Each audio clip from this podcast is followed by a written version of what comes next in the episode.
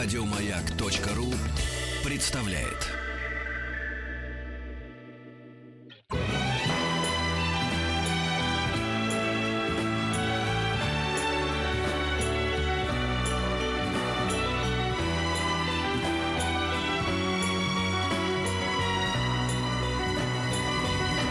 Спутник кинозрителя. Да, Антон Долин придет рассказывать, уже пришел рассказать нам о новинках кинопроката. Здравствуй, Антон. Привет, привет, друзья. Э, Сегодня у нас э, интересные и хорошие фильмы, очень-очень разные, как это часто бывает.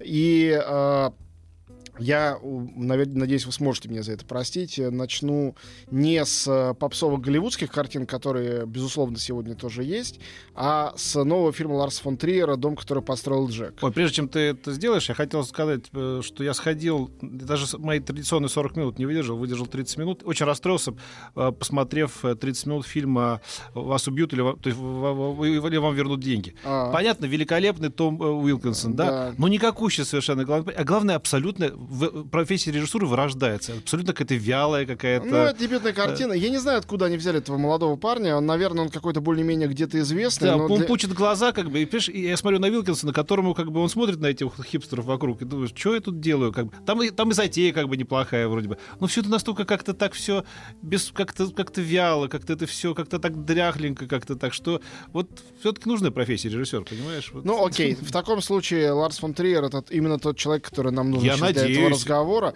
Ну, мне кажется, что Ларс фон Триер умеет снимать э, не очень удачные фильмы, но э, э, как, когда- как когда ты сказал э, э, Аки Каурисмяк, мне очень нравится его цитата, я могу снять худший фильм на земле, но дерьма я снимать не буду. Да, Вот да. мне кажется, фон Триер это тот случай. Он вообще, начиная с Догвиля, который в известной степени был отрицанием кино как такового, э, он, э, Триер, мне кажется, там «Танцующий в темноте», «Рассекая волны», достигнув какого-то потолка кинематографа, он его головой пробил и пошел дальше. И он кино, как Да. искусство, немножко У меня, кстати попинывает говоря, с- ногами. у меня с, вот с Триером была интересная история. Я его категорически не принимал. Считал, в общем, его э, довольно расчетливым, не бесславным прохиндеем. Это особенно вот рассекая волны, вот это вот... э, Он слез- сам слез- себя примерно да, так за этот фильм. Слезоточивые вот эти вот... Я помню, как в кинотеатре «Ударник» во время кинофестиваля московского показывали, значит, «Танцующий в темноте». И там просто надо было поднимать ноги, потому что такие э, э, реки слез, значит, девичьих там текли и так далее. Я подумал, ну все это как-то так это не, не, не, не здорово.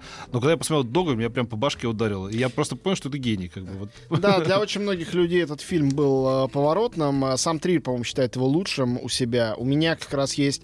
э, ну, то есть я все время колеблюсь между «Идиотами», «Догвилем» и «Танцующий в темноте». Три фильма, снятые им подряд. Мне кажется, те годы, когда он был на пике и формы, и славы. Это разные, как мы понимаем, э, категории. Но вот сейчас он точно не на пике славы. Более того, после этой истории с персоной Нонграта, когда он ляпнул про Гитлера на пресс-конференции в Каннах, э, конечно же, ну, возникло гораздо большее количество хейтеров, чем раньше. Слушай, а меня, прости, многие... господи, а вот вылетел у меня с, с этой самой, это его, это, это апокалиптическое это кино. «Меланхолия». Меланхолия. О, Это, это великое кино. Это Да, это фильм кино. выдающийся. Но вот история с «Меланхолией» была такой. Это был одиннадцатый год. Триер показал этот фильм. Это был следующий его фильм после «Антихриста». Ну, там он ляпнул, да. Антихрист да, да. естественным образом был оплеван и освистан. И кажется, что когда режиссер оплевывает и освистывает, для него это должно быть фрустрацией. Но это не Триер. Триера, наоборот, такие вещи заводят. Известный случай, мне очень это понравилось, я там присутствовал. Когда была пресс-конференция Антихриста, там встал такой представительный чернокожий американский журналист, кинокритик, и сказал, э, примерно реплика была такая, честно говоря, чудовищно хамская. Хотя оформлена как бы вежливо. Дорогой господин Триер, э, как вы себе позволяете привозить подобные картины? Тут все-таки у нас Канны. Вот примерно так. Триер совершенно офигел, а, хотя трудно его поставить в тупик, но не растерялся, хотя он был тогда в та- таком обрюшком состоянии, явно вышел из какого-то очередного запоя, сказал, ну, раз вы так ставите во- вопрос, я тогда вам отвечу. Я лучший режиссер в мире, и я что хочу, то и снимаю. Тот так и сел, как бы старик. А он что, любит так это, побухнуть-то, да? Э, да, он иногда всем сообщает, что он бросает пить, потом он э, полгода спустя пафосно сообщает, что у него пропали все творческие импульсы, и он снова начинает пить. Примерно как Бергман Бергман, у которого последние 20 лет жизни, я помню, как сейчас, как Франс Пресс передает, Ингмар Бергман э, приснился сон о его покойной жене, он решил рассказать об этом. Такие примерно были информационные поводы. Мне рассказывали такую историю про Эндрю Ллойд Вебера на одном канале, когда в 90-х я работал. Мы хотели пригласить его, значит, ну там, в общем, хорошая идея. Э, пригласили, значит, Кшиштофа Медерецкого, а потом говорит, а давайте замахнемся на, значит, э, Ллойда нашего Вебера. И договоренность уже практически состоялась, он с удовольствием бы приехал, но вдруг его агент позвонил, сказал, вы знаете, ничего не получится. Ничего.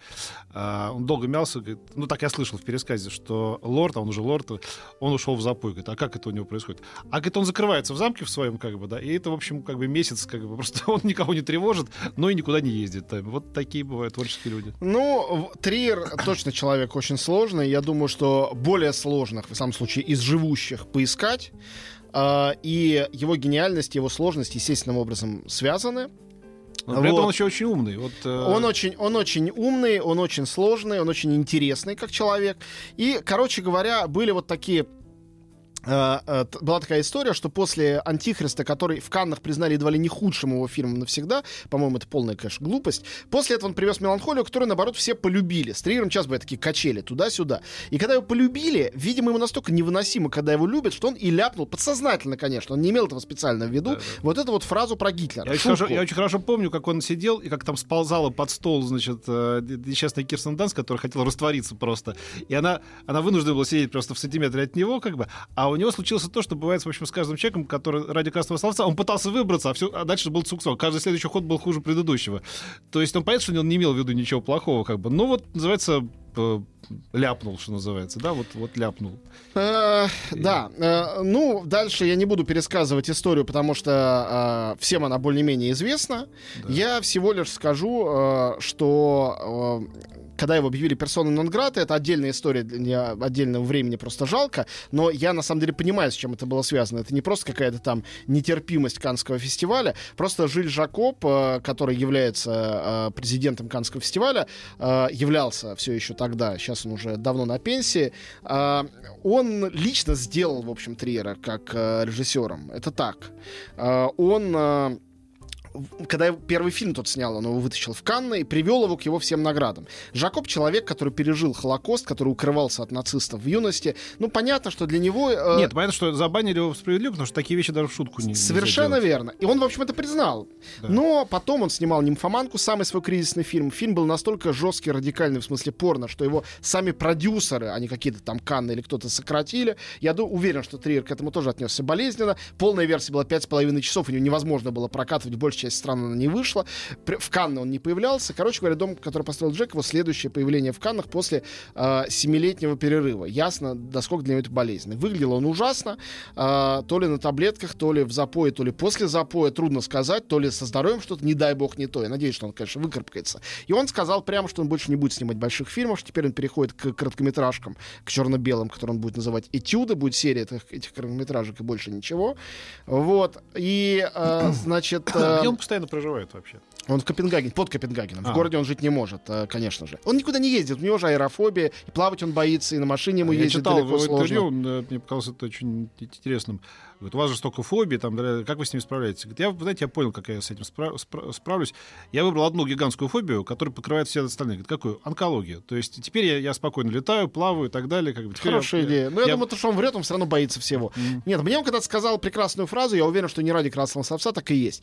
Говорит, я ничего не боюсь в кино, э, я боюсь всего остального. И я думаю, что это так и есть, и я думаю, что это какая-то компенсация за его гений, за абсолютно бесстрашие в кино, компенсация его фобии вокруг этого всего и в жизни. Ну ладно, про него можно говорить долго. Короче говоря, новый фильм. Это трехчасовая картина про маньяка-убийцу. Маньяк-убийцу по имени Джек гениально играет Мэтт Дилан. Артист блестящий, который в своей молодости снимался у Копполы в «Бойцовской рыбке», у Гас Ван Сента в «Аптечном ковбое». Были блестящие абсолютно роли. И потом немножко ушел в тень. Он постоянно снимался, но вот такого уровня режиссеров, такого уровня ролей у него не было. Конечно, для него это колоссальный подарок, он потрясающе играет. Там пять инцидентов, то есть случаев убийств, которые совершает иногда индивидуальных, иногда массовых, его герой Джек. Э, они идут, сразу предупреждая всех зрителей, по возрастающей. Э, Только не рассказывай нам всякие повороты. Нет, нет, я- это не поворот, это не сюжетное. Просто когда вы начинаете смотреть этот фильм, вы уверены, что это комедия. И там происходят даже жесткие убийства, вы смеетесь. И, в принципе, вы даже каким-то образом хотите, чтобы он убил тех, кого он убивает. Но к третьей э, новелле, которая, кстати, рассказана в еще более ерничающем духе, а герой там за кадром рассказывает, что он сделал. Ну, не говори же ничего нам больше. же. Ты уже продаешь эти Ну, какие-то ходы Короче говоря, режиссерские. Зачем ст- становится не по себе. В этом фильме много неуютного, много страшного. Это не фильм ужасов, это не настоящий триллер. Это философская э, комедия с элементами адской жестокости и э, с потрясающей моралью в конце. Эпилог этого фильма. Вообще Триер мастер финалов.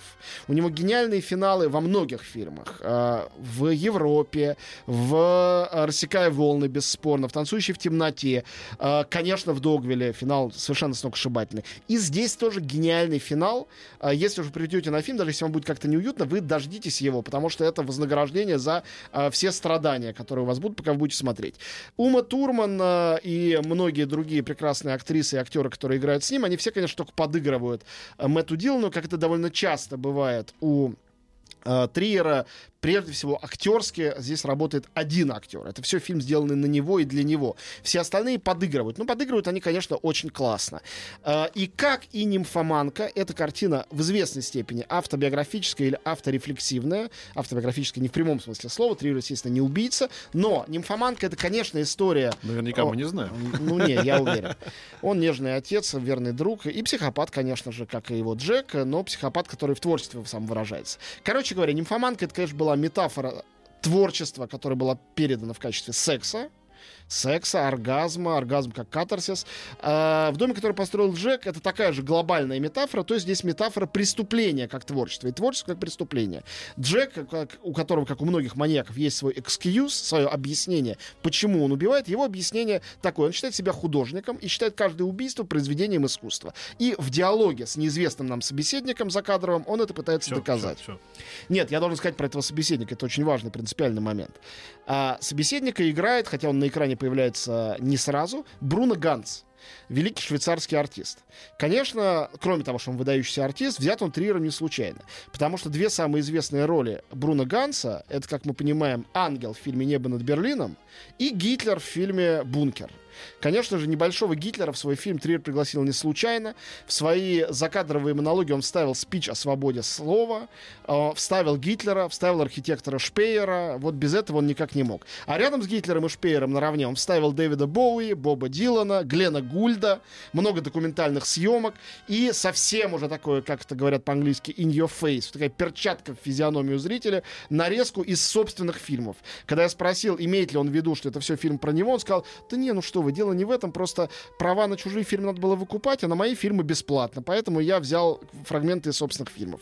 Естественно, все это шито белыми нитками, конечно, это вызов, брошенный зрителю, конечно, как абсолютно все фильмы Триера, это провокация, э, очень местами радикальная, очень местами забавная. В фильме, как я сказал уже, очень много смешного. Но, конечно, если это комедия, она даже не черная, а я бы сказал депрессивно-мрачная, потому что все равно это разговор об убийстве, о смерти, о грехе, о преступлении и, повторяю еще раз, о творчестве. В общем, дом, который построил Джек, совершенно эпохальная вещь. В каком-то смысле это... Ну, я не могу сказать, что это лучший фильм фон Триера. Я, кстати, не знаю, какой фильм его лучше. А, Но я могу сказать, что это такой окончательный фильм, и он а, дает такое неуютное ощущение, что после него можно ничего не снимать. Я надеюсь, что так не будет, но он выглядит как некое окончательное высказывание. Вот, а, например, фильм 120 дней Содома или Сало, сделанный Пазолини, тоже выглядит как последний фильм. После него снимать что бы то ни было бесполезно. Потом Пазолини убили. Понятно, что он этого не планировал. Понятно, что он не готовился к убийству. Но он как будто чувствовал, и даже, наверное, без как будто, а, вот невоз- необходимость какое-то подведения финальной черты. Такая же история с фильмом а, «Я тоже хочу» Алексея Балабанова. Он ощущался как последний фильм. И он после этого фильма умер. Я очень надеюсь, что а, а, вот это интуитивное ощущение последнего фильма в случае с Триером будет означать максимум просто большую творческую паузу, какой-то перерыв, он отдохнет, придет в себя и начнет снимать что-то другое. Например, он Джек хотел снимать как сериал. В результате сделал полнометражный фильм. Может, теперь он наконец сделает сериал. Может, снимет эти короткометражки, э, черно-белые десятиминутки, которые он хочет все сюжеты мирового кинематографа пересказать. Надо ему немножко прийти в себя, потому что фильм отличный, а за автора тревожно. Он производит впечатление действительно человека в очень глубоком кризисе. Кстати, это урок нам всем. Кажется, что Триер непробиваемый, что он нарочно всех дразнит, что он нарочно делает всякие гадости и говорит, э, и нас подковыривает, чтобы мы реагировали. Но он прямо говорит, это совершенно очевидно, что вот эта история с Гитлером и с осуждением общественным и так далее невероятно была для него тяжела. Что он вовсе не смог выйти из нее с высоко поднятой головой, что момент, когда его чуть не засудили, а, там пять лет ему шили, что его дети, которых ему пришлось в другую школу перевести, их над ними начали там издеваться какие-то одноклассники, что он пережил действительно тяжелейшие, а, совершенно незаслуженные годы, и что понятно, что такая степень тяжести была вызвана не тяжестью проступка, а личностью преступившего. Что дело в самом Триере, в раздражении на него, которое копилось десятилетиями, ждали, когда он поскользнется всерьез, когда это произошло, накинулись. Поэтому э, я очень хотел бы, чтобы он э, э, пришел в себя и воспрял, и чтобы он кончил не так, как его герой в этом фильме. А Так а как было- воспринимали эту картину на Каннском фестивале? Ты знаешь, очень хорошо. А, Хотя многие из зала, на самом деле, на пресс-показе ушли, на официальной премьере ни один человек не ушел, была овация огромная после этого. Триер, это был первый случай в истории, когда он не давал пресс-конференций, всегда это делает. Это был первый случай, когда он вообще про это не говорил. Чудо, что он дал интервью. У меня было это интервью, меня на нем поразил. Обычно Триер за словом в карман не лезет, он потрясающе остроумен, а, велеречив. а, Сейчас он как будто бы через силу говорил. И я боюсь, что кроме здоровья, возможно, это связано еще с тем, что он просто боится уже случайно ляпнуть что-нибудь не то. И тоже от такого человека видеть самоцензуру в речи очень страшно. Но самоцензуры в фильме нет. Фильм, как все его фильмы, это абсолютная свобода, совершенная наглость и а, абсолютное неучитывание конвенции того, что принято. Ну, действительно, в ту пору, когда все снимают фильмы о смелых женщинах, э, Триер, который всю жизнь снимал о смелых женщинах, снимает картину о мужчине, который весь фильм убивает женщин. Но при этом он этого мужчину не э, одобряет, он его, конечно, осуждает. То есть формально он чист. Но понятно, что это, Сейчас конечно... ему за это еще прилетит. Ну, не дай бог. Конечно, это глобальный троллинг. Нет, он своего героя никак не оправдывает. Герой исчадия ада. Но мы не можем этому исчадию ада не, собо- не сочувствовать. Он слишком обаятельный. И слишком он много о себе рассказывает, э, хотя ничего хорошего. В общем, дом, который построил Джек, да, события сезона. Не пропустите этот фильм, если, конечно, не испугаетесь.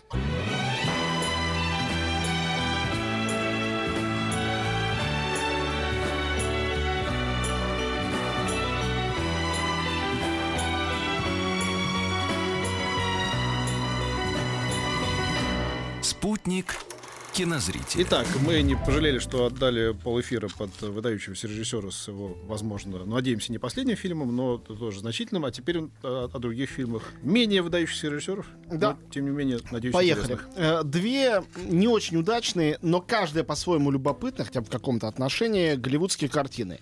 Обе отчасти голливудские. Одна сделана шведским режиссером, другая сделана новозеландским режиссером, и вся в Новой Зеландии. Но это голливудские студии.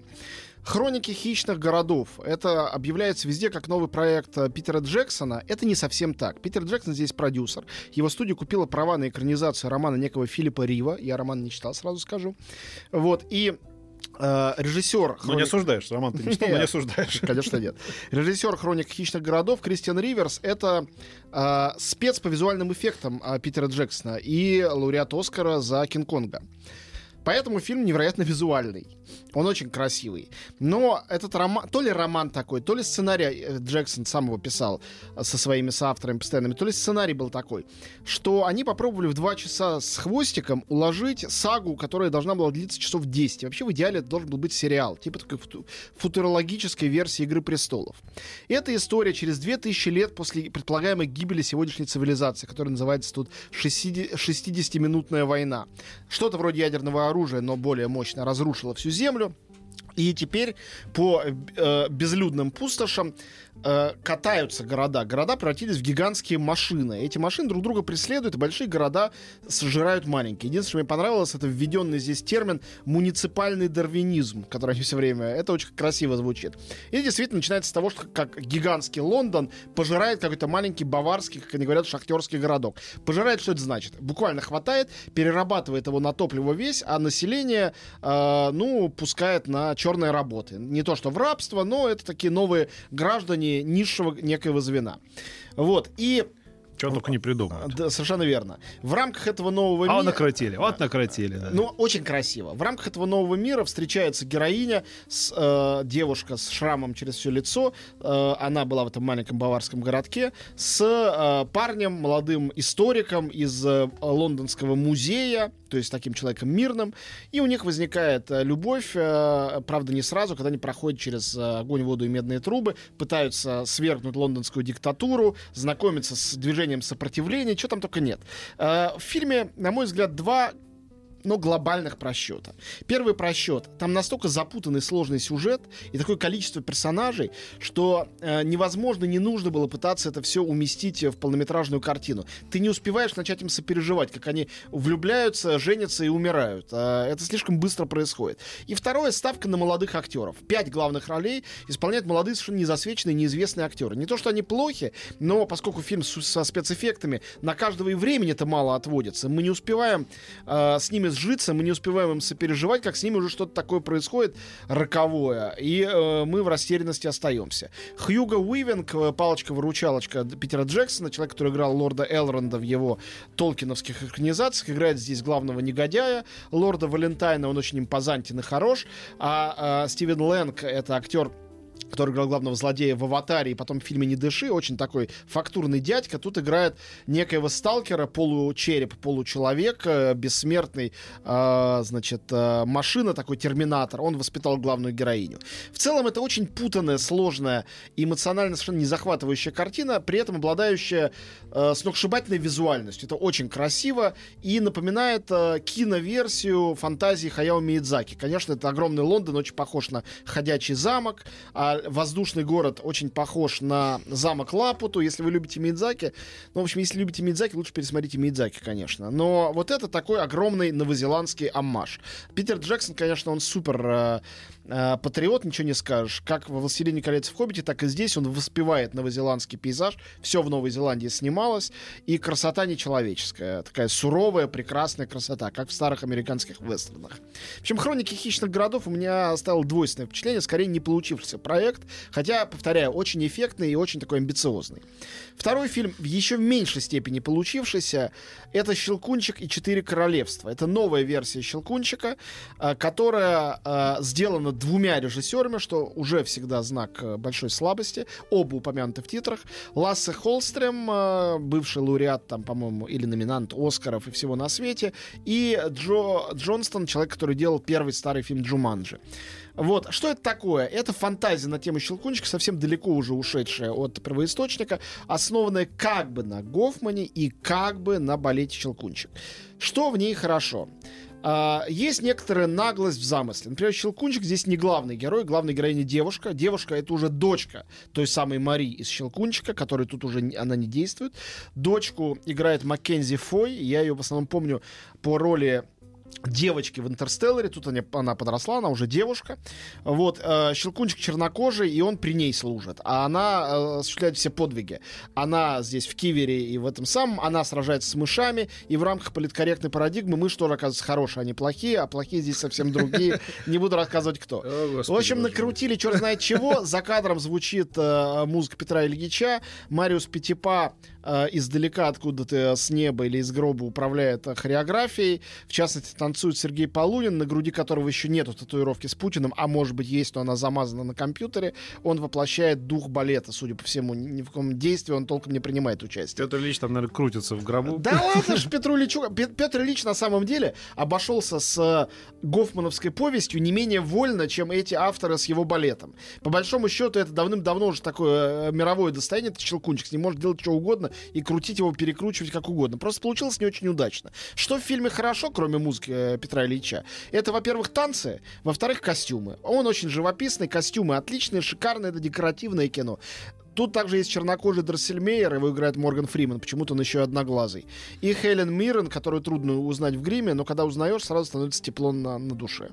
Вот. Ну, вот такая ново- новогодняя рождественская слад... Стрип, стрипня. Да, стрип... ну да, немножко стрипня. Я говорю, э, как-то рука не поднимается камнем в это бросить. Как бы не очень получилось, но люди старались сделать приятное на Новый год. Это как ты... Ну, это как от новогоднего подарка не отказываются. Совершенно верно. Это именно тот случай. Мне сразу в голову, как приходишь на какую-нибудь э, постановку Может, тебе этот «Щелкунчика». галстук не нужен, как бы, да? Да, Ну, постановку Щелкунчика, не добыл билет в Большой театр, не добыл в Станиславского Немировича Данченко, ну вот там в Кремлевском балете чего-то там поставили. И ты идешь и понимаешь, и видно не очень, и акустика не особо, вроде бы, и танцуют, ну так. Но Щелкунчик, Новый год, как-то расстраиваться глупо и стараются получить удовольствие. Вот это точно тот же самый случай. То есть не надо ничего особенного ждать, и, наверное, вам будет хорошо. И это точно не шедевр, это сезонное кино, сугубо сезонное. В качестве сезонного кино окей, абсолютно работает. Теперь Наверное, в каком смысле самый ужасающий русский фильм года выходит именно на этой неделе. Фильм Анны Матисон «Заповедник». Это экранизация Довлатова, осовремененная, Сергей, О. с Сергеем Безруковым в главной роли. Причем он здесь играет не литературоведа пьющего, а пьющего рок-музыканта, попадающего, значит, экскурсоводом в Пушкинские горы. Остальной сюжет и диалоги, что особенно страшно, соблюдены. Если бы они их изменили, то это было бы Хорошо, Сергей неузнаваемо. До- Донатович не дожил. Да я думаю, он смеялся бы от души. Вот тоже ты говоришь, Петр Ильич не должен, это не должен. Да они все ржали бы и пальцем бы показывали, я уверен. Э, Как бы навредить Довлатову плохой экранизации никак невозможно. Просто это такой фильм-казус, фильм э, э, как бы анекдот э, э, и фильм, э, поражающий тем, что можно, кажется, и так прочитать Довлатова. Я-то удивлялся, даже когда покойный Говорухин его по-своему прочитал, и, по сути дела, компромисс, совершенно, в общем, антисоветскую книгу, превратил в такой уютный гимн вот этой советской эпохи застоя. Так и здесь, какое-то совершенно парадоксальное прочтение. Конечно, э, Довлатов ничего подобного в виду не имел. И в смешной такой капустник с пьющим рокером Безруковым он это точно не планировал превращать. Ну вот, э, Довлатов народный писатель. Такая профдеформация. Не проф, а просто деформация произошла, и родилась такая странная картина. Ну, он вообще очень э, сложно экранизируем. Да, То есть, конечно, э, вообще я не я- я, не знаю, то вот много раз пытались браться за это. Нич- получался либо капустник, либо... Как я уже говорил, мне очень нравится, хотя многие со мной коллеги не согласны, фильм Довлатов, именно потому что это не экранизация Довлатова. Это фантазия на тему не мира Довлатова, а его жизни и его фигуры. И в этом смысле можно предъявлять любые претензии, но это фильм, принадлежащий Алексею Герману, а не Довлатову. У Довлатова там ничего не украли. А это все попытки украсть и экспроприировать. Ну, они смешные и совершенно безобидные для прозы э, Сергея Донатовича. Они ничего не, не, не дадут ей плохого. Может быть, кому-то даже понравится, кто-то позабавится. Но, конечно, я когда смотрел этот фильм, э, смеялся не там, где планировали авторы, а во всех остальных местах, потому что, конечно, как замысел, как исполнение, это невероятно олиповато, местами похоже на какой-то телекапустник, такой сделанный к Новому году тоже, кстати говоря, поэтому, наверное, и выпускать его сейчас вполне логично. Очень мне интересно, будут ли люди на это реагировать, в смысле, как будут реагировать, пойдут ли они, что они скажут, будут ли возмущаться, может, кто-то будет смеяться, любит ли настолько Безрукова, чтобы фильм был успешным в прокате. Ничего этого я сказать и предвидеть не могу, но могу сказать, что э, вот есть такая картина. Пожалуй, это единственное, что здесь остается. Вот. Кроме этого, на неделю, но этого уже, конечно, достаточно, выходит, э, это то, что я не смотрел, э, выходит э, э, триллер американский «Идеальная западня», выходит э, такой драмеди французское «Мне по кайфу» э, Бенуа Делепина и Гюстава Керверна с Жаком Дюжарден, Жаном Дюжарденом в главной роли. Он прекрасный артист, как все знают. Думаю, что имеет смысл посмотреть. И историческая картина, я тоже ее не видел, французская, с Гаспаром Ульелем и Адель Нель, прекрасные актеры. «Один король, одна Франция» про французскую революцию. Э, ну, думаю, что, скорее всего, это такая масштабная картина, которую, наверное, интересно посмотреть э, людям, интересующимся костюмным кино и историей. Я посмотреть не успел. Еще больше подкастов на радиомаяк.ру.